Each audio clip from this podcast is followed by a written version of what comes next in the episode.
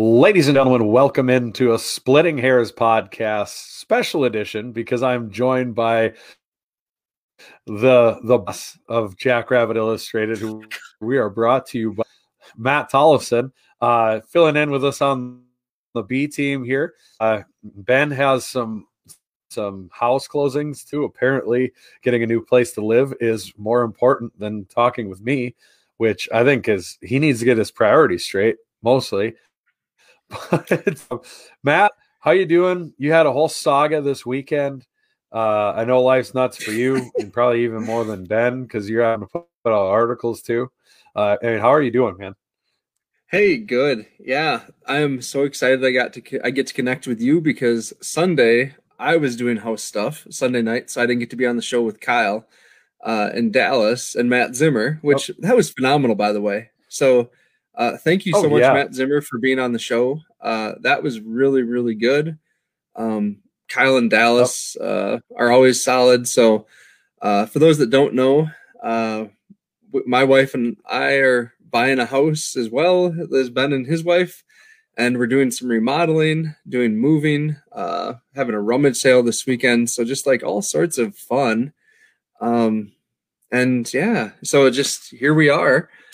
And uh, yeah, and, and we got this phenomenal football game. So I'm excited for right. that. And before we get too far, Brendan, into the weeds here, um, you know, yeah. this weekend is Mother's Day, right? And it so is. we do need to say yeah. happy Mother's Day to all the moms out there. You know, yes. uh, your mom likes our stuff. My mom likes our she stuff. Does. So thanks, mom. moms. Happy Mother's Day. Um, and you know all of our all of our spouses uh, for putting up with us as we do this uh, this silly show. Yes. Um, where yes. we invest way too much time to make zero dollars. Um, but I, right. I, tell her, I tell my wife, it's our investment back to the university. It's a gift. It's free promotion. So yeah. Uh, anyways, right. happy Absolutely. Mother's Day to all the moms. Oh, there it is. yes, huge so. happy Mother's Day.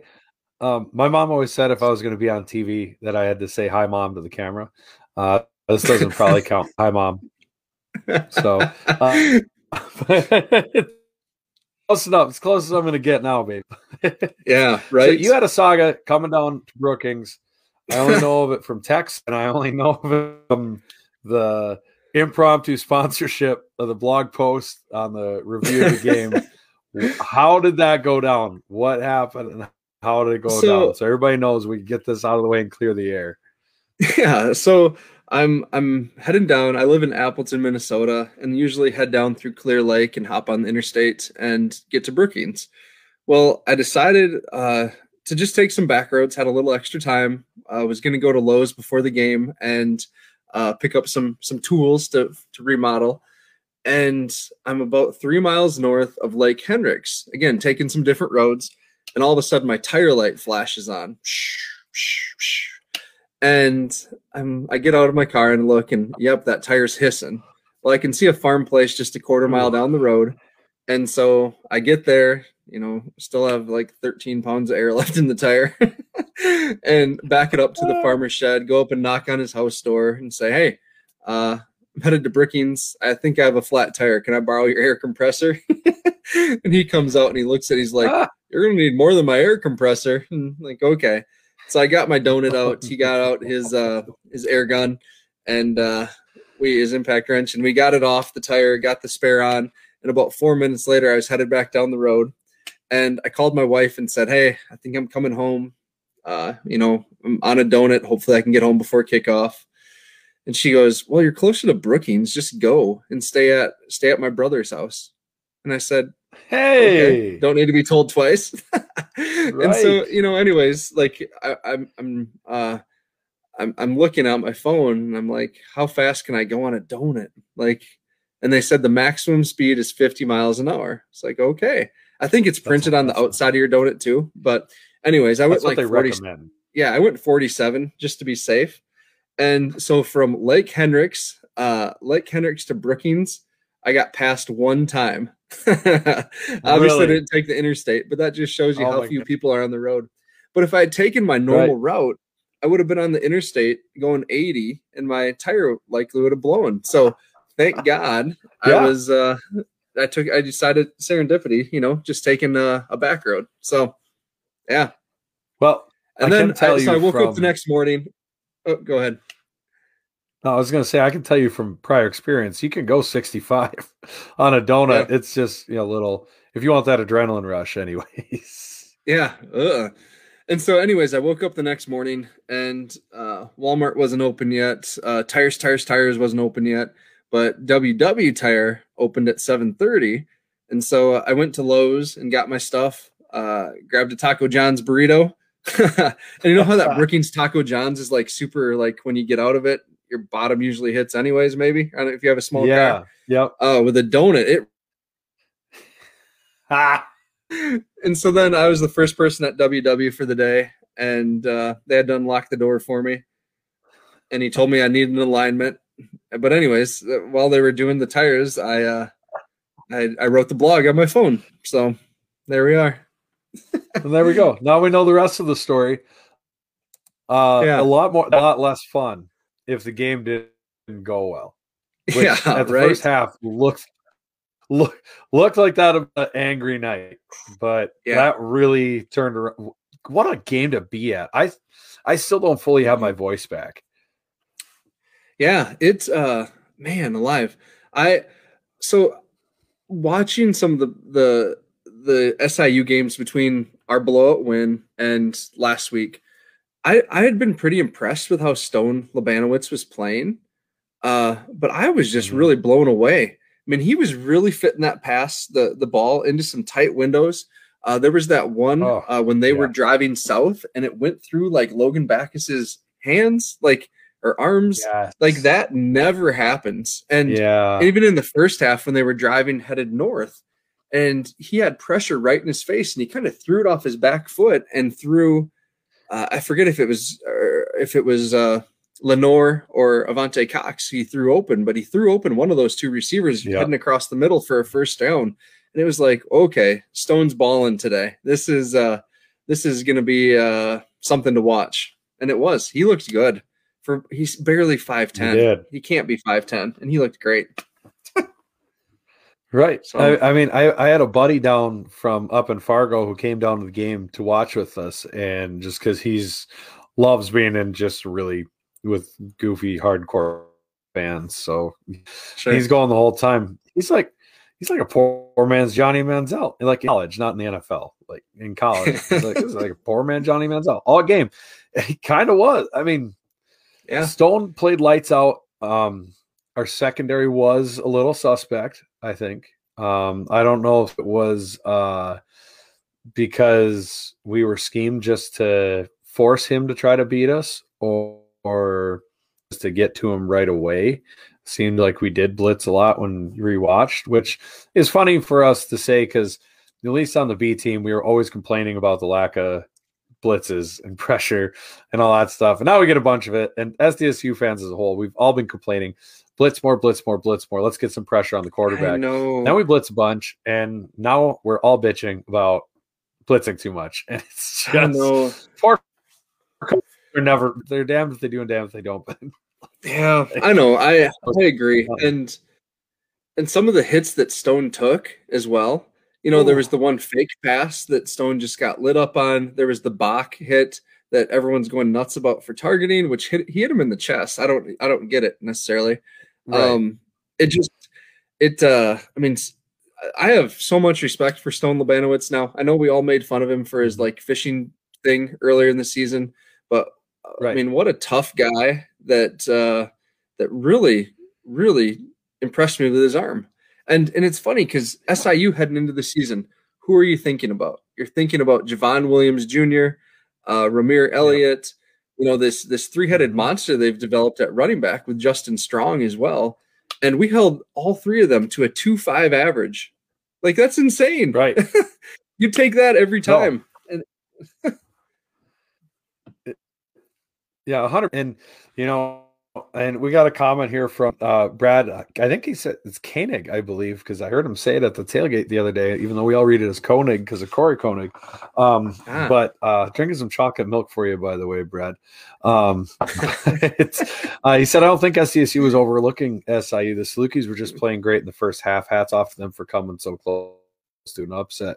I agree, and I think that plays really well off with what you were saying. You could tell with the intensity of the hits um, mm-hmm. First off, you could tell that that um, ref crew was completely out of their league.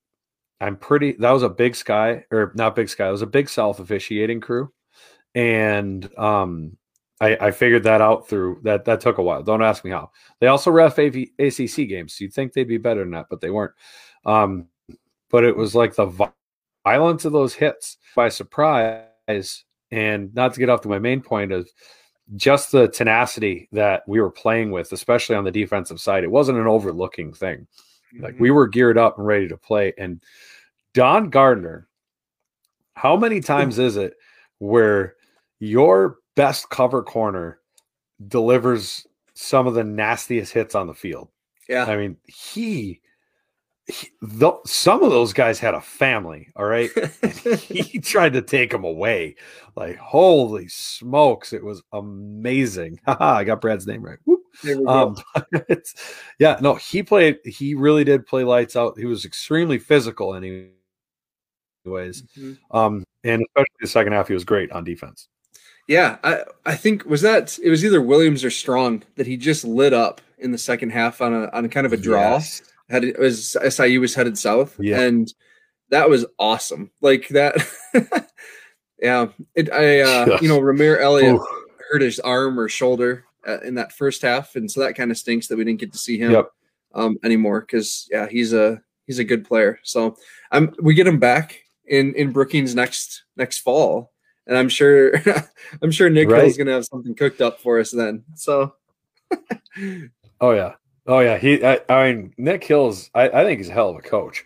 Um, mm-hmm. Mitchell McLean says Don's the best tackling corner I've ever seen at SDSU. Um, you know, I don't. I don't remember that far back. It's probably because it hits to the head and alcohol. But um, I, he's a stud, man. He he played a great game. Uh, you know, it, he was a lot of fun to watch that game. Um, even with you know, I mean, when when a quarterback's on fire like Stone Labanowski was, you can I, I, think sometimes it's hard to completely judge a secondary based off of that one game but matt zimmer in when he was talking to dallas and kyle brought up a good point. I mean how many good quarterbacks have we seen are actually in the valley right now? Everybody it seems like almost every team is sophomore or freshman. Mm-hmm. so you don't have a lot of really high end quarterback play like we're going to see coming in this weekend um, mm-hmm. um, to root against it as well. And that, I think that's a fairly fair point. So I don't know. I don't know how to react to that. How do you feel about how the that went down? Do you think that was a scheme thing or just we were struck? We were in the groove. Yeah, it. You know, I, I haven't watched a replay. I'll I'll be honest on that. Watching it live, um, we were doing a lot of things in the secondary with our safeties um, it, it seemed mm-hmm. like, and so I'm just not sure if if we were doing too much. You know, Coach Stig talks about that all the time. Maybe we're we're doing too much. Um, I'm not. I'm just not sure where the breakdown was in the passing game. If it was the the linebackers not getting depth where they're supposed to be in the zones, if it was just the corners not passing guys off right, because um, there was times even right. um, I remember one pass specifically, Stone rolled out to the right, and Logan, um, who's phenomenal, you know, our, one of our best defensive player this year, I think, mm-hmm. for the last two years, I'd argue. Yep. He just kind of kept drifting with him, and but but there was also someone else there that could have taken Stone, but Logan kept drifting, and right. the receiver cut right behind him and had a nice a nice gain there. So it just felt odd um, at you know some of the stuff that was and wasn't happening in the game. And again, I haven't gone back and watched the film uh, life, uh, but but it's it just I don't know. I just don't know what it was. that was a no answer there. Sorry about that. right, way to go! Holy smokes! Like you're trying to be a politician here. Super soft, dance around the answer. no, right. Um, but uh, no, and I, am sure the team will t- be the first one to tell you they want to tighten that up. Offensively, um, you know, it's been interesting me that the la- to the last couple games um, that Gronowski's had a hard time hit post over the middle that he mm-hmm. seemed to hit all the time in the 1st mm-hmm. half of the season for sure. You know, before we had the big layoff and everything like that. Um, and you, you can tell he's hitting it like regularly in practice and things like that, and he's good at that. Just mm-hmm. it's not clicking in the game right now. Otherwise, they wouldn't call it over and over because they know it's going to hit. And yeah. outside of that, and you know, he had some accuracy issues in the first quarter. The, that young man, it just with how he ran the ball. I mean, kudos to the coach for going. Yeah. All right, we got to settle him down. Let's let's let him go hit somebody and let's yeah. let him run over a linebacker a couple times to get the j- jitters out. Um, he he ran with like he did not like we he was not going to allow us to lose that game. Yeah. One thing my dad uh, pointed out between the quarterbacks when they ran, it felt like every time when Stone ran, he he was getting lit up at the end of it. Every time Mark yep. runs, he's delivering the blow. Like I don't know if that's something you've noticed, mm-hmm. but even when it's only a four or five yard gain, um, it's never like a devastating hit. It's a it's a normal football tackle where uh, two men are are you know running in against each other, mm-hmm. and it's not like a major hit, but it, it was just a noticeable difference uh, between the two running styles between yep. the two quarterbacks. Mark is very controlled, and uh, he's the one that's delivering the blow a lot of times. Yeah, I think uh, Zimmer said it past either with Kyle and uh, and and Dallas, or or uh, maybe it was his, his on his podcast. Um, Mark runs like a running back, and mm-hmm. I think that's the difference because you, you know you watch most of your quarter either they're a getting lit up, b they're just good at avoiding contact and look like they're about to get lit up. Whereas you watch Mark run, it's not it does not feel in any form or fashion like a quarterback running. I tried to describe it to people where who and it's it's like oh, you want to be careful about him running and you don't get that feeling watching no. him run like you do with most quarterbacks running where you're scared like oh god he's going to get whacked you know it with him mm-hmm. the way he just it's his mentality um, I, would assume that's some of it, bringing that nat nasty to his to running and wanting mm-hmm. to deliver the hit. Yeah, you just feel a lot, feel really calm watching him run the ball. You're more excited about what will ha- might happen. Yeah, yeah, and I don't, you know, I don't understand for sure if it's just a if it's a numbers issue. Um, but I don't get how these quarterback powers can be so successful over and over and over again. Maybe they won't be this week against Delaware, yeah. and I wish I hadn't said that, but it's it doesn't seem like it should be uh, that hard to defend.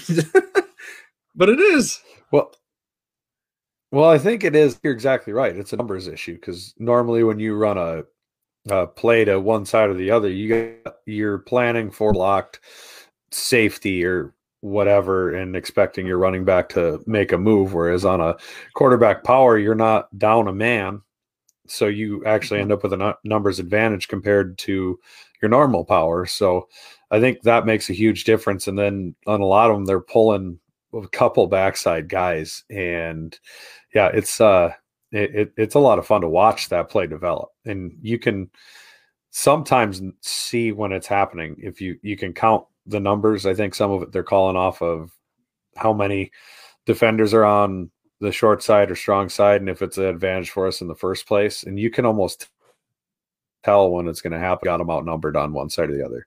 Mm-hmm. Pull up Rick's comment. That's good. Yeah, that is a good one. Yeah. Um, Rick, Rick says Mark reminds me of how Troy Anderson from Montana State ran. Excellent point. Yes, yes. very similar, yep. except Mark doesn't play linebacker yet. So yeah, he throws better too. I'd like to point that yeah. out. He does he does throw better to play off of Mitchell's comment of Mark's uh, passing numbers are very similar to Heidi and Gibbs, but is, is what takes him to the next level. And I, yep, I, uh, hundred percent uh, agree. Kurt Lickis, uh, and with there may be something about the dudes he runs behind in the equation. No, no, it's all Mark. Everything's Mark. Haven't you been paying attention, Kurt? Of course. Kurt, yeah, we're no. only we're only 20 minutes in. I'm sorry we haven't talked about the offensive line yet. That was scheduled for minute 21. Okay, Kurt. So and, and now now you've now for now you've thrown them. Way to go. Oh, terrible. No, uh, no, he's I, he's right. Uh, yeah. You know, we haven't had a game. Uh, I I should I stats up too. I know he's the last four games now oh, voice is starting to go already. Um, for at least the last four games now, uh, we've ran for over 200 yards. Mm-hmm. And I mean, Southern Illinois, that game, they were, that's all they wanted to do is all they wanted to do was stop the run game. So for us to rush for what we did against them was, I mean, it's, it, it that's all the credit to the line. It really you, mm-hmm. you know, um, uh, mm-hmm. he does awesome things and he he breaks tackles and things like that. But none of this happens. We don't have Isaiah Isaiah Davis's style, Pierre Strong style. I don't care which one it is. Doesn't work if you don't if you've got guys in the backfield every play, and that's that's not that hasn't happened for a while. Um, and that's my number one thing I'm going to be watching against Delaware. Um, see how we do there. It seems to me, some in my recollection, we have a hard time with odd fronts for whatever reasons. Mm-hmm. But uh, it the, we got a nasty one coming in, and we're gonna need them boys. We need them boys. They they are gonna be the difference between a three point game and a forty point blowout. Yeah, the the the one good thing is it feels like we've played a lot of odd fronts this year. Uh, right? You yes. know, uh, it, it, it's yeah, just it does. I, it felt it feels like the only odd front team used to be SIU that was in the Valley, and now yep. you know UNI right. has pretty much exclusively gone to that. UND runs that. Mm-hmm. USD runs that. We didn't play USD this year, but you know, it it just is kind right. of weird how there's been this shift. Um, and we'd you know talked about that years ago that it's easier to recruit a linebacker than it is a 300 pound nose guard. So Right. Uh, maybe that's why teams are doing it. I don't know. but anyways, this this Delaware. Are we moving on to Delaware, or do we still want to talk about you or SIU some more? Yeah, uh, yeah, we can move on. This okay. we're the B team, man. Go where you want. I know Kurt said he hates to get us off our tight schedule, and I don't believe him. But uh, yeah, well, our schedule's what we want to make it. You know, we were going to talk about the O line at 21 minutes, and we fast tracked it to 20 and a half. So yeah, we're flexible, yeah. man. Let's let's charge so, on. Let's so, do some. let's talk the clucky birds. Sounds good. So again, this defensive front for them is uh, is interesting because the three guys that start aren't huge. I mean, they're they're 6'2", right. 265, uh, but they remind me of UND's front in how they attack. Um, you know, in SIU last week, they were without a number of their bigger guys. Uh, Chucky Sullivan right. was out. Uh, they lost another guy earlier in the season, and then they lost Agnew like on the first series of the game. Their other big defensive lineman. So they had mm-hmm. like three freshmen in there who were maybe you know 260 soaking wet. Uh, right. And and they were slippery for that first half. And it did take the second right. until the second half for the Hogs to really lean on them and start getting some push. So I'm curious on this Delaware defensive line, um, what we're going to see you know, like because they have some depth. Yep. Um, they, they do have, you know, six, seven guys that play.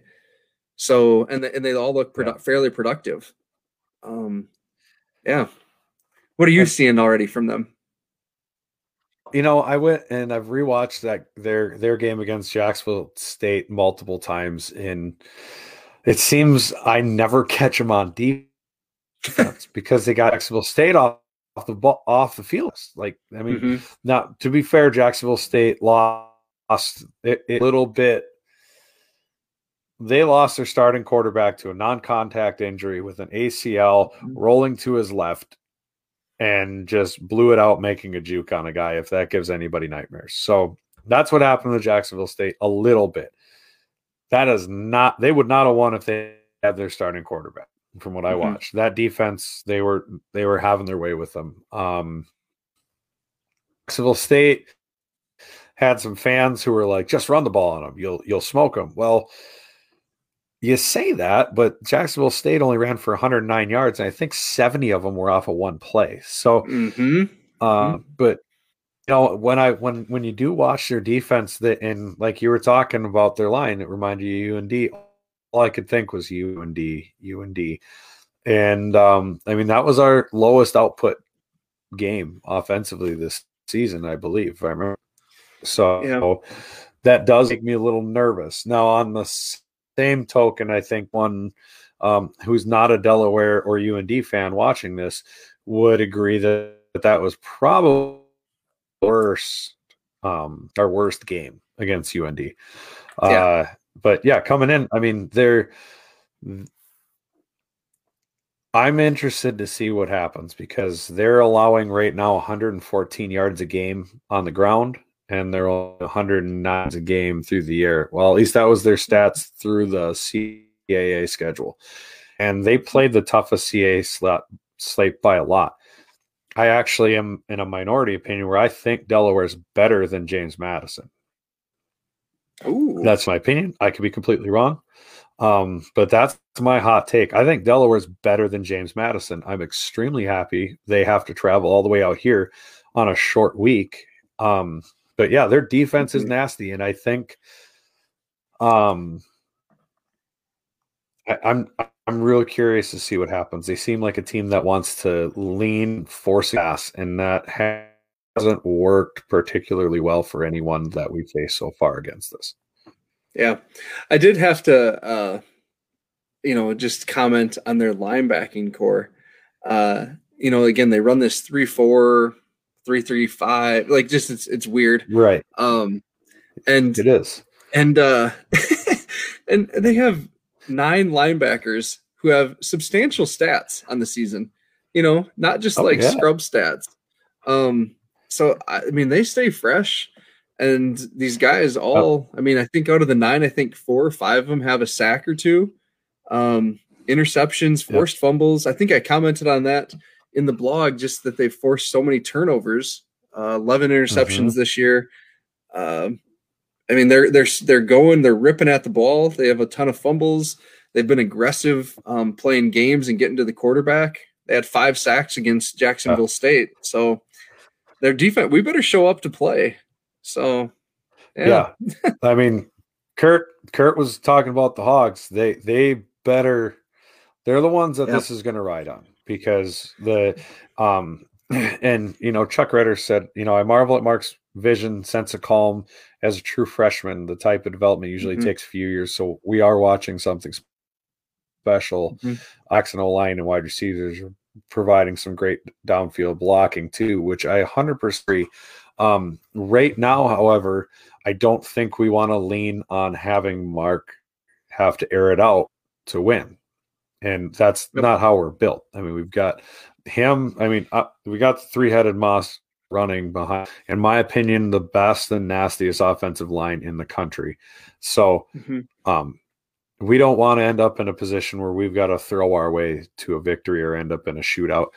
Uh, so it's going to be really super important because, and, and I got faith in this offensive far more um, at the end of the year now than the UND game with this type of defense coming in with the stunts and blitzes and things like that. Because now we're full full season mode. We're not Mhm. game two mode on the road. yep. And it You feels know, like that's a, a huge difference. Yeah. And it feels like compared to that UND game, we are fully committed to the run now. It still felt, you know, in that Yes. UND game, we were having success throwing the ball initially. We'd had success at, against you and I. We had we'd had more success in the passing game, I guess, than the run game against you and I. And so we were still trying Mhm. to figure out who we were as an offense. Uh, now we know. Now we know who we are, and we know Right. that our offensive line can grind down opponents. We know that the Jankes can make plays. We know that our tight ends they're starting to emerge as, as pass catching options. Yeah. I mean, Blake Coons and Tucker Kraft are looking dangerous out there Oh, right now. I'd love to get them the ball a little more. So, but I'm Oh. fine running the ball. Everyone relax. But man, if we're if we're Yep. looking for some options, some playmakers down the seam, uh, I mean Tucker Kraft and Blake Coons are good options. So, Well, that's the thing. There's so many offensive weapons on this team right now that it's hard when when you're so good at running the ball. mhm. They give them Mm-hmm. they're not necessarily going to get maybe the touches that their talent deserves. I mean, those catches by the the tight ends that last game were probably my favorite one after the catches. I mean, all year because they were just mean, man. Yeah. That stiff arm that he threw on and spiked the defender off the ground like he was a four year old was Mhm. jumped out of the stands. So Yeah. I would and, and I'm 100% with you. If we could get him more Yeah. touches, that it, and I don't think other teams necessarily know to worry about the Janke twins on the outside. So that Mhm. opens a lot of space. And now they're super worried about a running back pass because we killed NDSU with it. Yep. Yeah, and uh, Robert Robert Drake uh, added and Zach Heins, of course. Zach Zach doesn't have Yes. the the the yards after catch potential necessarily that that Tucker and Blake have. Um, but yes, Zach is a tremendous option in the passing game as well. Um, he's shown this year how reliable he is if you put the ball in his vicinity. Um, so no slight on him. I didn't mean that in any way. Right. Um, it's just right now what what I think Tucker and Blake can do with the ball in their hands in the open field is pretty special. So yeah. Right. Yep, for sure. 100%. And, you know, maybe transitioning a little bit here. Uh, Brad wants to know if Delaware's QB is 100% after that cheap shot on the sideline. Uh, from what I watched in that game, the cheap shot on the sideline was, and let's make no bones about it.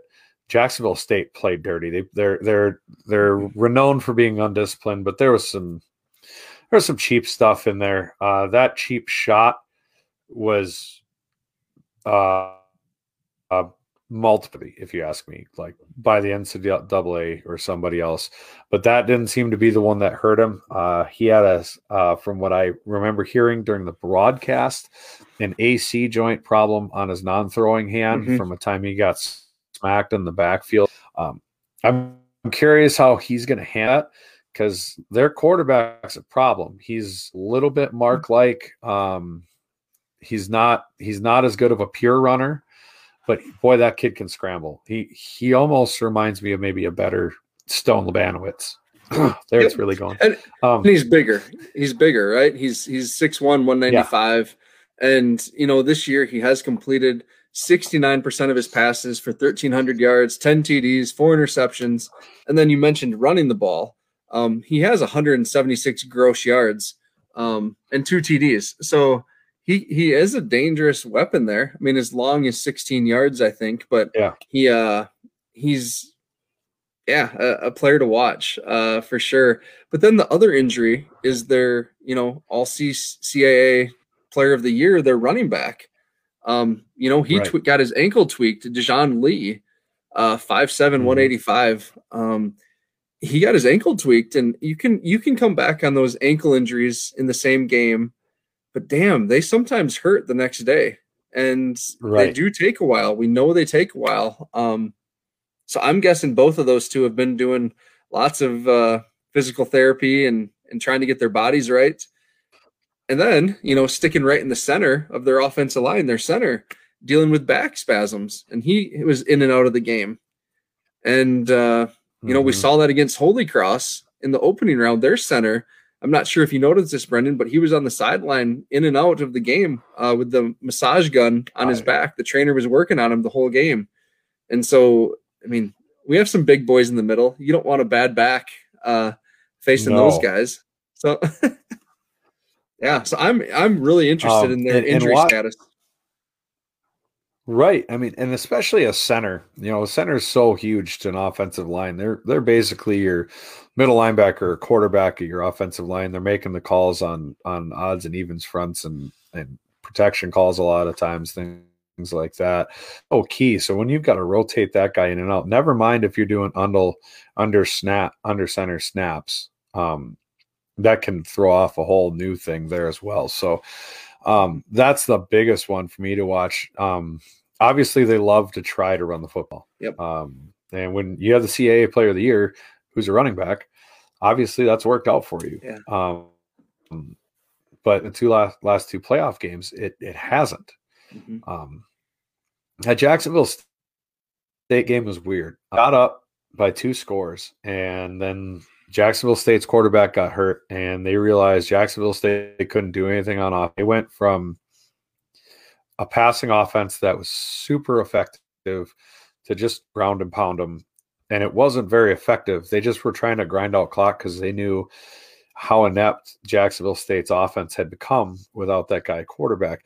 So they had like 40 some rushing attempts for Mhm. two and a half yards. I personally, as a Jacks fan, not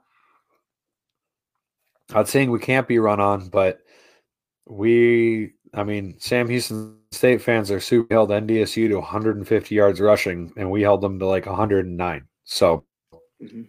NDSU. So I'm not like really worried about how we're going to stop the run game.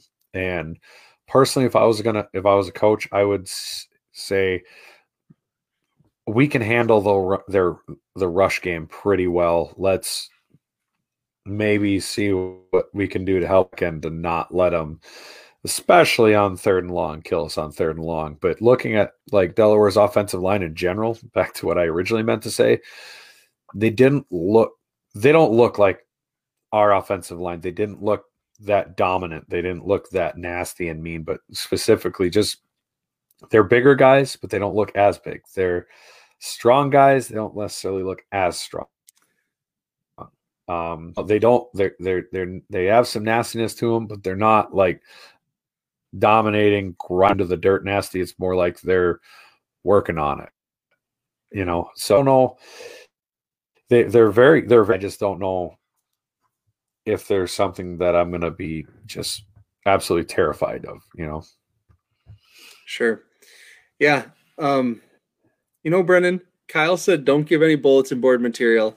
And now the Delaware offensive line coach is going to play that clip for them. And uh, Over and over again. I know. you, right. you yeah. guys aren't very I was nasty. not Oh, complimentary enough. hey, You guys um, are nasty, but like sort of nasty.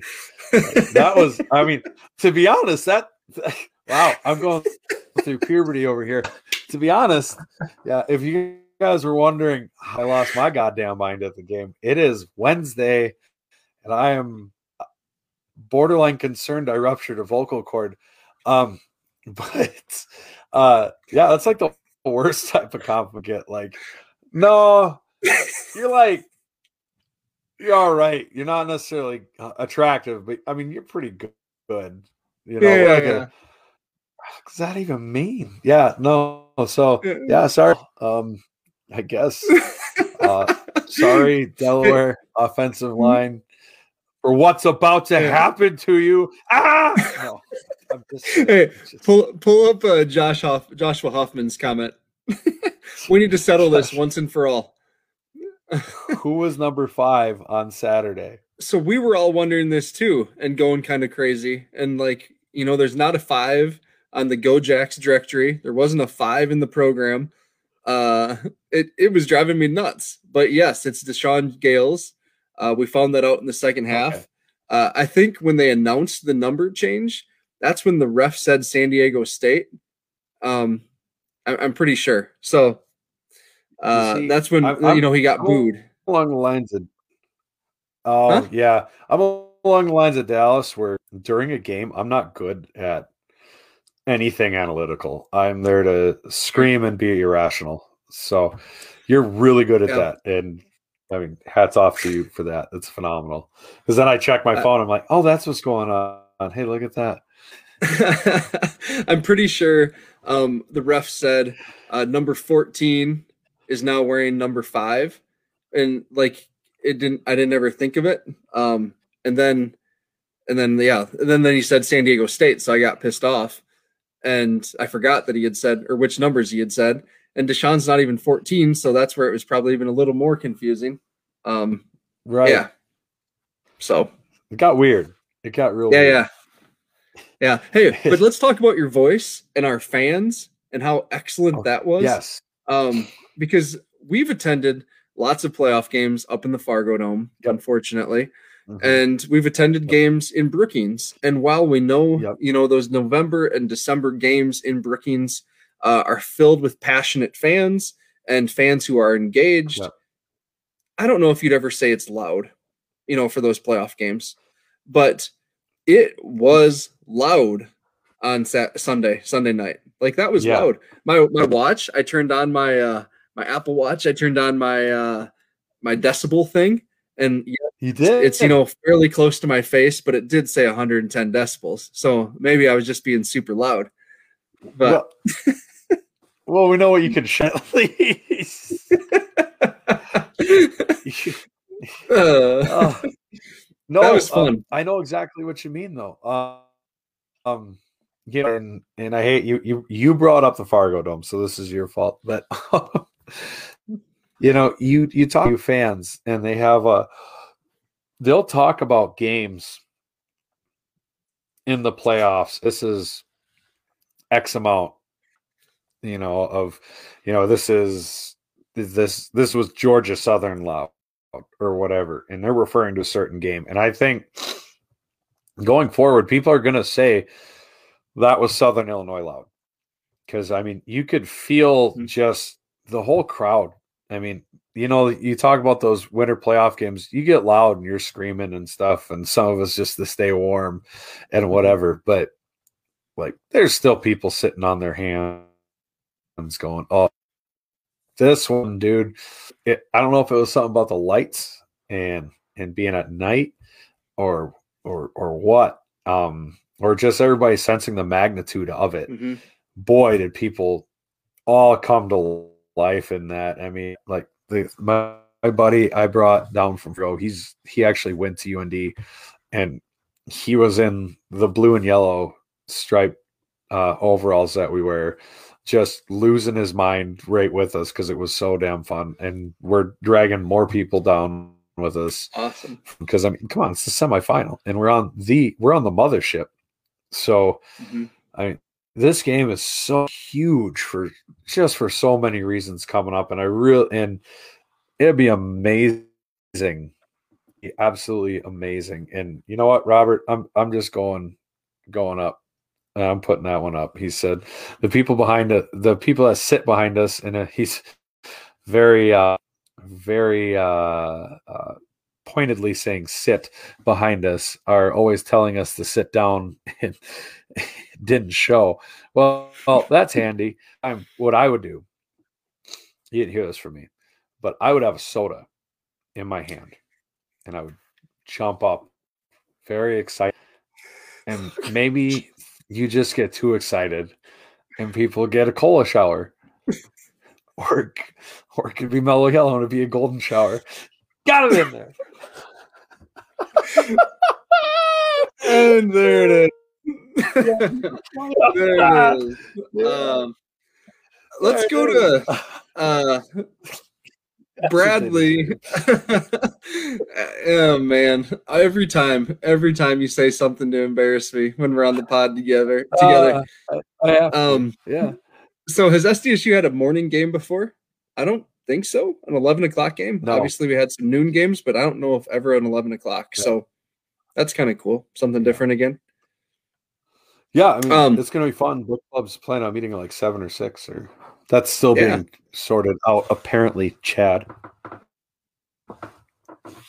Yeah, it changed the time on you. Uh, but you talked about um, th- this big moment, right? And and we've talked Yep. about this before. Like, you know the the the previous semifinals games, um, the the the Dakota Marker game. It was um, ESPN Game Day. Um, Hobo Day games things like that in the past that have been huge, huge moments for our program. We haven't been great in those moments. We haven't been great. no And so I'm hoping that this is the game where we turn the corner and we um, seize control of all this attention that we have on us now. because FCS world is watching. South Dakota is paying attention. You know, I've mm-hmm. noticed a number of stories from Dakota News now. Matt Zimmer's doing a great job kicking out articles. Brookings Register is Mitchell Republic. Um, I'm probably missing a few, yeah. but there's a lot of folks that are tuning in. Um, you know, Matt Barrie has been tweeting about the Jacks. He's him and Mike Golic Jr. are going to be doing the the commentary on the game and the broadcasting. And Matt Barrie's saying he's scouting this game and he's blown away. Like this is great football. People need to be paying attention. That man has 20 million yep. followers on Twitter. And so what a huge right. chance for exposure. And it's just one of those things that you know we've we've talked about it and and coach Stig and and Justin Sell in the pregame last week with with Tyler um, Merriam you know they talked about this as such a huge moment for the university for the program yada yada mm-hmm. let's use it let's use it this time and yes. and elevate ourselves to that next tier we are so dang close yeah and and you're 100% right where especially south dakota's watching we've had so many of these moments where it's just been we weren't ready for it I think we mm-hmm. weren't ready for it. I think the ready for it. The state was ready for it. The motor was getting cranked over, and you ever kickstart a you ever kickstart a dirt bike and you don't quite get her to kick, and then it launches back on you and smacks you in the shin, and that feels good. uh, that kind of happened, right? It's kind of happened a little mm-hmm. bit, you know. Um, and some some of that definitely can be linked to our attendance woes in this game and and and Chad said it here um he said about the SIU game mm-hmm. I think it was our crowd figuring out that we can have a summit league type effect and we can that's so huge and we all want this moment like it the team wants this moment as fans this moment and this is the one you're right at right you can see the top of the mountain and you got that mm-hmm. one last grab to get what you've been working for all these years and mm-hmm. that sometimes it just takes that little push you know to get you mm-hmm. the rest of the way that's why i'm doing that goofy contest on twitter for students mm-hmm. mm-hmm. students if you're listening dress up wild for the game and people show up for this game and honestly looking at ticket sales so far they look a lot better than Sunday's games, at least looking at the map and just kind of eyeballing it. Um, but come down to the book, you can make the difference. You really can. I mean, we saw it. I mean, tell me that the crowd didn't matter in that game last Sunday. Yeah. Yeah. I mean, uh, tell, Southern tell Illinois all, yeah.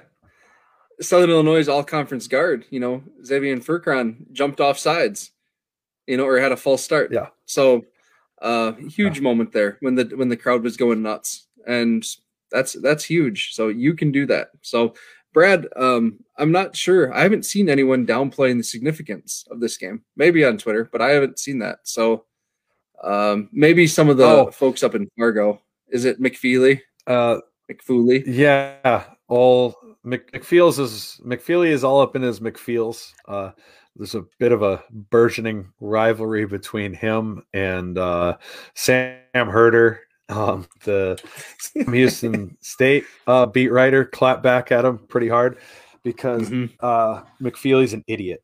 So that's that's about it. Uh, I think uh, he uh, should just go and do something else. Report on, uh, you know, some big time program like Central Michigan uh, because that's what he really wants to do. He wants an FBS letters behind his name, and he's grumpy that he can't go fishing in the spring, and now he's butthurt that NDSU lost. Yeah. Um, should we, should we talk about the other games? Yeah, and, and you mentioned 100%. NDSU. Yes. Yes. Yeah. Uh, yeah. Let's go Sorry, folks. and, and and how that turned out. Yeah. Sorry, well, folks. We have a lag so, here for some reason. Not sure what's going on, but yeah. Let's. Yeah. Why don't you start? You want me? You want to start with NDSU, Sam Houston? Yeah, sure, absolutely. NDSU got their asses kicked and just happened to squeak in some special po- teams points, and Sam Houston hung on to win the end. How about James Madison in North Dakota? No, I'm just kidding. Yeah, uh, that game, oh. that game was a fun. We had it on at the tailgate. Yeah. And How wild would that have been uh, if? How wild would that have been if been so NDSU had won? Like, stu- it just would have been stupid. You know, a, a safety, Yeah. a kick return, a punt. Was it a punt return? Yeah, like Yes. nuts. Yep. yeah. So They scored three three their offense. Uh their offense did exactly nothing all game. mhm. and uh, they would have made me puke. I I'd have been so mad, and and I can't even imagine how bad Sam Houston State fans would have felt because they didn't just outplay them, class them, except for one facet of the game. Yeah. And that's how important special teams are. I mean, basically, Sam Houston overcame everything that happened against us, against UND. If you added in a couple of return kicks on top Mhm. of the fake punts like that, and Sam Houston managed to overcome it at home and win that, that game.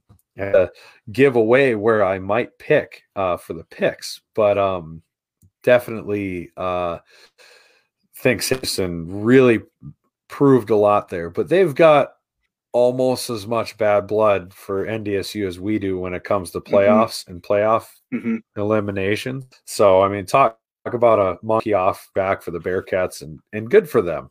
Good for them. Mhm. Um, I'm always I, I'm really I'm uh, I'm not as happy as when we would, but I'm pretty ha- happy with N- when NDSU when NDSU loses in the playoffs. It's just that little bit better, and I was grinning the whole way to the one. Yeah. Yeah. The uh you know the the other game, the JMU uh, UND game, I think in my opinion it went how I expected it to. Um you know JMU's been there before. Again, UND was on the road. Uh and and I think UND's defense has, been exposed um a little bit. NDSU um showed how to how to just ground and pound them. Um and and that's what James Madison did. And UND kept it respect respectable um, for a while, but really, I just think James Madison just kind of outclassed them there um, in that game, and that's going to be a heck of a game. James Madison and Sam Houston, that's for sure. Yes. I, I think I think both semifinals are are, are going to be great, you know, Mhm. and you know we we had already talked kind of about JMU and or, or JSU and Delaware. So on the on the JMU game, yeah, I think you're right. It was it was UND on the road. You know, I mean UND. I think I said it last pod has won, I believe, two games on the road in the last two years Mhm. which is mind boggling and also tells you a little bit how fortunate they were this year to end up is with as highly ranked as they were and and how they were somewhat fortunate with how the schedule fell. All the games that they had canceled seemed to be road games. Um, instead of having to play at missouri state then they got to play missouri state at home in the playoffs. And i mean good for them. I'm I'm not taking anything away from them, but they are just, I mean, they can whine all they want about saying everybody says we're not as good away from home. Well, it's because you aren't. It's not, it's not close. And so it's not terribly impressive to me what JMU did because look at what NDSU did to them at home. And Mhm. NDSU, by the top two seeds now, once at home and once on the road, got absolutely dominated up and down the field outside of a couple plays. You know, the Sam Mhm. Houston game, they got dominated. They got absolutely dominated that game by the by Sam Houston. They they stayed in with, with special teams. Um, and the Mhm. game against us, I mean, realistically, we dominated them on both sides of the ball. And Yeah. that NDSU team did the same thing, if not worse, that James Madison did to North Dakota at home. So, I mean, it's a good win for James Madison, but I don't think that makes them worthy of being called the number one team in the country every time that they're on TV. A little t- tired of hearing that the number one team in the country, but the number three seed. Like, Mhm. sure, okay, I guess that's one way to go with it. If it, and I and I suppose they, if you're an announcer and whatnot, and you're you, you just studied up and haven't followed the whole season. I mean, that's a great storyline to talk about. But God, mm-hmm. does that bug me? And God, do I hope that the guys know that's going on every game because my goodness is that it and thank God Coach Stig doesn't whine like Curt Cignetti. I, I I'm mm-hmm. not a fan of JMU. I'm just I think that's what that boils yeah. down to. Yeah. So how do you think Sam Houston will do in a hostile environment like uh like Bridgeforth? You know, how do you uh, what do you expect out of them on the road there? Well, Sam Houston's gets to be at home because they're the two seed. Oh, that's right. I'm sorry. Yeah, yeah, yeah. Yeah, you're right. You're right. Yeah, thought- and, and here's the crazy thing. Um, since we'll do this, you know, like like normal Ben, uh, right now James Madison is the point and a half favorite. Mm-hmm. Just let that marinate for a second. They are a point and a half favorite on the road against a coach who's never lost a home playoff game. Okay. K.C. Keeler's never lost a home playoff game, and Sam Houston State's never lost a home playoff game. And James Madison is favored by a point and a half at that place, which is, I mean, man, for all the chirping about not getting respect that JMU's been doing, that's a boatload of respect. There's a boatload of respect. Um, I mean, what what what are your thoughts on that? Did have you gotten a chance to catch any of those games at all with so, all the madness you've got going on to deal with? so I have, yes, a little bit. And I mean, yeah. James Madison still is is what they've kind of always been, right? They want to they want to grind ground and pound you, yeah. you know, when they when they can. Uh, they're they're okay in the air. I wouldn't say you know that's their their bread and butter. Um, but Sam Houston's offense, man, uh, they throw a lot at a team, and on this short week, uh, yeah. an offense like that um, can be really challenging. I bet for a defense to prepare for. So.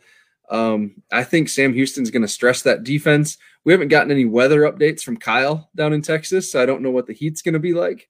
Uh, but I'm guessing that's going to play a factor as well. Uh, you know, um, so we'll see on that. So if you got a if you got to pick, are you taking oh taking sure. the points with Sam Houston, or you? You know, I I am going to take Sam. I'm going to I'm going to take Sam Houston. I was impressed with them against NDSU. Yep. Yeah, it's the same. What about you? I'm, I'm the same way here because I I'm, I'm taking Sam Houston and the points all day long because um, if you look at that, the way James Madison wants to play offense and the way Sam Houston is capable of playing defense, even that Monmouth game, the Sam Houston game played phenomenal defense. Like mm-hmm. they were close because their offense had a hard time. And mm-hmm. I have, and I can't believe I'm saying this because I do make fun of the Southland. And I notice I still didn't say the D there because they don't play any defense outside of Sam Houston State. Sam Houston State has a phenomenal defense to to have their defense rank where it does in a conference that plays the type of offense that they do is really in I'm I, I, I might be saying this into the championship. I would rather James Madison wins, I think, but um. I I'm just really impressed with Sam. I mean, both teams are phenomenal teams, but I'm really impressed with the Sam Houston State defense, and yeah. I think that that is going to hold serve, especially at home. Um, you know, they just got that big monkey off their back win against NDSU, mm-hmm. and they had a they had a full crowd for for their stadium at fifty percent, and I'm sure that's going to be reciprocated after 2016, and they went up to James Madison and had um, the Walter Payton Award winning quarterback. I can't remember his name, but that was the year he beat out Streveler. And James Madison beat the brakes off of him. Like they just mm-hmm. tried to steal their car. Like mm-hmm. it was brutal. So I think Sam Houston, I, I would bet I would bet Sam Houston outright in this game. Yeah. To be honest. I would too. I would too. Yeah. And I think uh I think now with what we've seen from their from their defense, you can give them the D, Brendan. So no, no, no, no, no, no. I'm not. I'm not doing that. First off, good bait, by the way. It was a nice attempt at it. Yeah, Rick Jensen says it was Briscoe. Um, one thing I would like to point out, Robert Drake just commented, I would like to have JMU just for ticket availability. Uh, I think the majority of the FCS, that would be an appropriate comment because Sam Houston State's just down the road from Dallas. But James Madison has a fan base that travels like NDSU.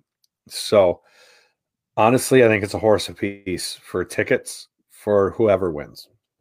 They, mm-hmm. I mean, James Madison has one heck of a fan base. There's a reason their stadium seats like 25, 26,000 people. And it's not because they don't have people going to games. So they would travel really well. Um, they've been there before. That also helps them travel when they've been there. I believe three of the last four national championships, uh, at least two of the last three JMU's been at. So they know how to get there and they know how to show up. So and and mm-hmm. honestly, uh, the downfall of JMU. Oh, I think they banned it. They throw streamers. JMU throws streamers in the air mm-hmm. when they score touchdowns, which is really obnoxious. But I think the NCAA banned that, so they can't do that at the championship game. Yeah, but let's get to our game. All that being said, the the the game, the the big one, right? The the the real deal, the one everybody's been all been waiting for. Uh, SDSU versus Delaware. We are favored right now based off of the lines I found, and I don't know if I used Matt uh, Ben's official site or not, but right now favored by eight. And yeah, the other thing I'm going to bring up that we don't normally bring up during our picks is the over under. Mm-hmm. What would you put the over under at in this game? I feel like I saw it. Is it 38 and a half? 37 and a half. Okay. You, it, it might have moved just a little bit since you saw it. Is 37 and a half. And that is a low, low mm-hmm. line. Mm-hmm. I mean, you have a 17 24 game that's that's over. Yeah. By a lot. Yeah. And I'm I, and, my score prediction was 24 20. So, I mean, that's 24 20 jacks. That's so, over. Uh, yeah. By a lot. You're over by a bunch. Yeah. On, on that, 37 and a half. Jeez. So you would take the hens and the points then with a 24-20 prediction. Yeah, I think it's gonna be a tight game. Yep. Yeah. Now, see, I think about this game and I'm I'm torn. Uh, and word to the wise, I don't know if anybody figured this out last week. Uh, when when me or Ben talk, especially me, uh, and I feel I'm mildly superstitious about things. Um, when I'm talking about the Jacks, any team listen to what I say, not what I pick. Okay. First off, if you're taking me for betting advice, you just don't don't stop betting. Stop betting. Okay. Um, but uh number two, about this game, like this feels like to me the old matchups for the Dakota marker or the playoffs mm. before like the last like pre 2016, 2017, right? Okay. Where you have a lot of people looking at Delaware and looking at us and and and they say they're very similar all the way to the point where they're basically calling us SDSU and Delaware SDSU light. And that used to be the comparison, especially when we had Zenner and things like that. Um, where they were really good. I mean, I, and and mm-hmm. and I'm not meaning this like I don't think Del- I think Delaware is very good, but when you get to the semifinals, it's really you're going to have two phenomenal teams, and it's really close, right? So if you look at that, Delaware does a lot of what of what we want to do almost exactly. They use a different defensive scheme, but they want to stop the run. They want to run the ball on you. Um, they're not quite as proficient as running the ball. They're a little better at passing the ball. Um, their mm-hmm. defense is a little not quite as good necessarily on stopping the run, but still very, very good at stopping the run. I mean, what matchups does that remind you of? To me, that reminds yeah. me of the old marker game matchups. And those games always went one of two ways. It was either super, super close or it was very not close. Mm-hmm. And that's where I'm torn on this game because I could see our offensive line imposing their will. Um, on a three on this defense and leaning on them over and over, especially with the amount of backers they have. And eventually, this game starts to work out really well in our favor. On the other hand, likely that it's a slugfest. All Mhm. that being said, I don't ever pick scores, and I always pick the spread. And I picked against SDSU yet on the spread, so I'm going to take SDSU and eat the points and rabbits, baby. Oh, so okay. that's Look at that's my wrap up. That's Um, bold. I I also did it last week. So did Ben. It didn't work out for. It. Uh, but this week I got a lot of faith in the 605 Hogs. Um, I got a lot of faith in the defense. Uh, I think that I think the Holy Cross game was li- like a little bit of a warning that was fairly easy to ignore when you're up 31 to 10. Whereas um whereas uh on the other side of things, Ben just told us to go to Ben. We're at a minute and five. All right. You know that we never get done before an hour. You should know better than this. Anyways, uh, and I keep see, pe- seeing people saying Holy Cross had success running on them. That was Sacred Heart that was able to move the ball on them, and they're right. Sacred Heart was able to run a little bit on them. So yes, I and that's part of the confidence I have in that. Um, and I think that Holy our Holy Cross game was kind of a warning shot across the bow that you could ignore because you won 31 to 10. I think Southern Illinois was a wake up call where Hmm. you didn't have a choice. So, Mhm. um, you know, now you that's going to be a real wake up call. That one, one was kind of a nudge on the shoulder, one was a smack upside the back of the head. So I think the defense is really going to wake up and come to play. Um, I don't think Delaware necessarily has the most explode. I don't know it, but I think that's Ben fair. here. Yeah. I'm going to end with this. Ben said he'll take the Jacks and the point 31 to 17. He has thrown out, uh, for the record, I want everyone to know was the last time Ben was the first out a points prediction instead of just picking against the spread. We all know how our hearts happen. So, anyone who dies of a heart attack this weekend, it's all Ben's fault. So, he wasn't even here and he's going to manage to give somebody a heart attack. Boo, Ben. Yeah. Way to go. no, uh, Um, minute seven. Do you have anything uh more that I I missed as I was rambling Yeah. incoherently? No, no, so just a couple more things to check out um, this week. On on Friday, we have uh, our weekly what to watch, and we all feel that our what to watch is one of the best things we do, um, and sets you up to really walk into the stadium uh, knowing what to kind of look for. And then um, we also have a really exciting podcast on Friday coming out. Uh, it'll be Yes. you know out sometime on Friday. Um, I'm going to be doing an interview with Matt Barrie of ESPN, the guy who's uh, calling the game, and that's tomorrow. Yeah, we're recording tomorrow. Stop. and then Dallas, the second yeah. half of the podcast, is going to be. Uh, I, I don't know his name, but he's from the Blue Hen Radio, so he's there. He's he's Delaware's uh, Tyler Merriam, I think. Um, so yeah, kind of Yeah. exciting to have that conversation, and uh, should be good listening to to learn more about what ESPN's looking at, as well as what uh, the Delaware perspective. So I'm really excited about both of those interviews. That's going to be out Friday, so give it a listen. So, are you going to be uh, recording live with Matt Barrie, or are you going to just be recording the pod and putting it out there? Uh, just recording the pod probably because we got we got to recording the merge the, two. Yeah, we got to merge them together. Right. So yeah, So, all all of you listening, no questions. You get no We can- questions. this time. Oh come on! I, I'll put out like a DM me questions or, or interviewing Matt Barrie. What questions do you have, Brendan? See how the maths are when the maths get together? Nobody questions us. Yeah, yeah. Oh, I'm so getting Uh. cut pay for this. yeah, right. Yeah. Someday. No, I'm just giving you a hard time. I am really excited to see that interview. Um, absolutely incredible uh, guest to get on the show. Someone like Matt Barrie. I mean, that's that is unreal. So really excited to see that, and of course Dallas's interview. Um, with the Blue Hens Radio Network should give us a lot better insight into the Blue Hens than I can ever give. Mhm. So, really excited to listen to both of those on Friday on my drive down to Sioux Falls. Yep. Excellent. I'm, I'm excited for this weekend. Last week, you know, it felt like forever to get to Sunday at 8 p.m. This week is already flying. Yeah. is Thursday. And then Saturday at 11 a.m. is going to come quick. So let's go, baby. Yes, sir.